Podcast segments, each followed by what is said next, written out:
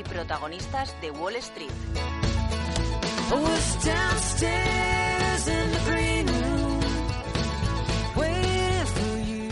Pues vámonos a poner los zapatos de baile de nuevo con Gisela Turachini, cofundadora y CEO de Black Bear. Buenos días, Gisela. Muy buenos días, Ana, ¿qué tal? Muchísimas felicidades por este primer aniversario a ti y a todo el equipo. La verdad es que, hoy quería deciros que hacéis un trabajo impecable, ¿no? Estoy encantada de, participar con vosotros todos los martes y la verdad que sois grandes profesionales y que se sepa, mejores personas, así que muchas felicidades y enhorabuena, de verdad. Muchas gracias Gisela, porque sin los compañeros ya sabes que esto no, no saldría. Somos un equipo y, nos alegra además contar con, gente como vosotros, como el equipo de Black Bear, porque nos ayudéis a crecer y a, seguir informando y dando esas claves que, tanto nos van ayudando ¿no? a que la gente conozca el trabajo que estamos haciendo y que poco a poco pues vayamos siendo más, creciendo y, llegando hasta, hasta más hogares. Gisela, yo espero que te hayas puesto el traje rojo. No sé si el rojo de los mercados en el día de ayer o el rojo de Onda Inversión, pero en cualquier caso tenemos un escenario un tanto complejo de cara a esta semana y no sé si en el análisis técnico que siempre nos, nos planteas en primer punto ha cambiado algo. Bueno, la verdad es que ya sabes que nosotros, eh, si te lo digo coloquialmente, somos un poco chaqueteros, nos vamos cambiando de camisa, ¿no? Pero a nivel técnico, pues parece que los índices eh, estadounidenses, pues han encontrado freno, ¿no? Como decías, a la fuerte subida tras el importante recorte de octubre, ¿no?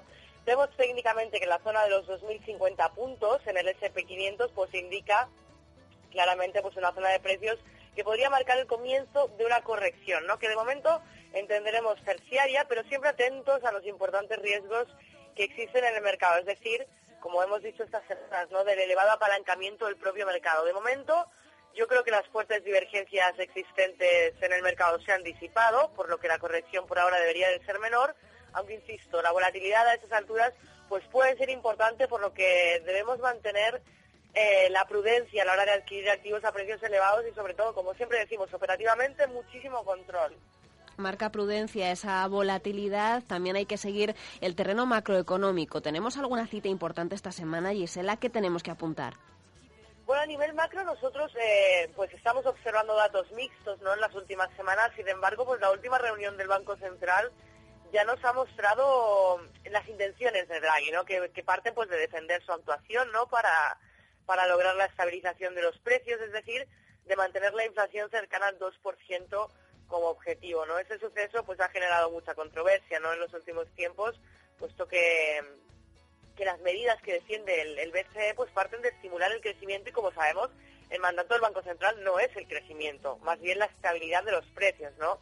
Sin embargo, pues la caída de los precios del crudo, Juntamente con, el importante riesgo de, japonización de la economía, permite al Banco Central aplicar las medidas que fomenten el crecimiento económico, ¿no? Bajo, pues, el pretexto de impulsar los precios, lo que podría ser, pues, eh, completamente positivo para las economías desarrolladas, ¿no? A ver si arrancan definitivamente. Veremos si en enero vemos definitivamente al Banco Central pues explicar su política de expansión monetaria, pero como decía, podríamos estar a ese suspiro de arrancar definitivamente, espero. Esperamos arrancar y empezar a, despuntar de cara a 2015. Eso sí, lo que no sé si va a empezar a arrancar o, a frenar la caída es el precio del crudo. Hablan algunos bancos, estábamos hablando hace unos minutos con Mercedes, de una caída del precio del crudo hasta los 45 dólares. ¿Es eso posible?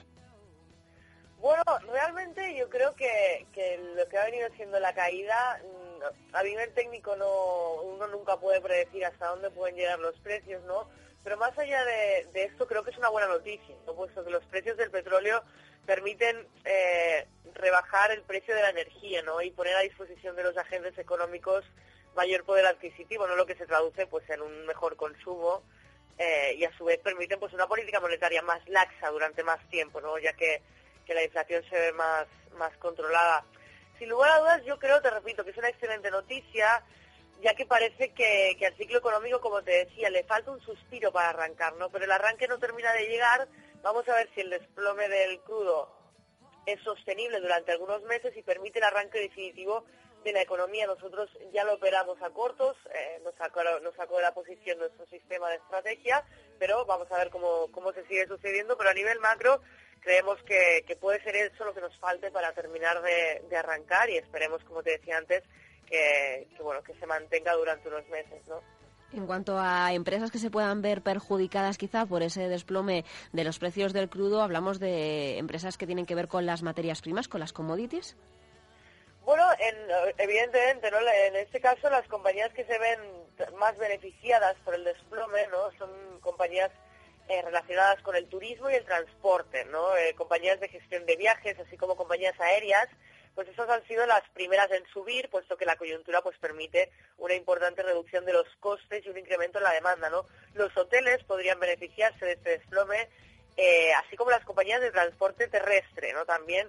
Y la contraparte, pues, pesa en el sector oil and gas, en el que compañías como Transocean, como Chevron, eh, como ExxonMobil se han visto pues claramente perjudicadas por, por un empeoramiento de los márgenes o una previsible caída de, sus pedidos. Así que en este lado pues tenemos un poco de tono mixto y evidentemente, como bien sabemos, como decías, que en el caso del petróleo vemos esas caídas, pues siempre tenemos que relacionar tanto la macroeconomía como el flujo eh, de capitales para poder operar de manera más correcta. Tenemos que estar muy pendientes. Hablábamos de prudencia, de una volatilidad que podría volver a, saltar, a hacer saltar las alarmas también en los mercados. Pero estamos también muy pendientes, eh, Gisela, de, ese baile también que tienen los ricos, ¿no? Porque tenemos a Warren Buffett, eh, cuya empresa se ha ido revalorizando eh, la pasada semana y que supone un cambio también importante en la lista de multimillonarios. Ha desbancado a Slim finalmente. Sí, la verdad es que sí en este caso sabemos que vuelve a ser el segundo hombre más rico del mundo, ¿no? Yo me quedo absolutamente con el titular de Buffett, pero está claro que yo creo que en los últimos 15 años Warren Buffett se, ha estancado en, esta impresionante lista del Forbes, ¿no? Debido a, un largo mercado lateral. Warren para mí es un magnate, ¿no? Que tiene el control de compañías tan importantes como The Washington Post, como Coca-Cola, como Kraft, como los, los caramelos Wigley, ¿no?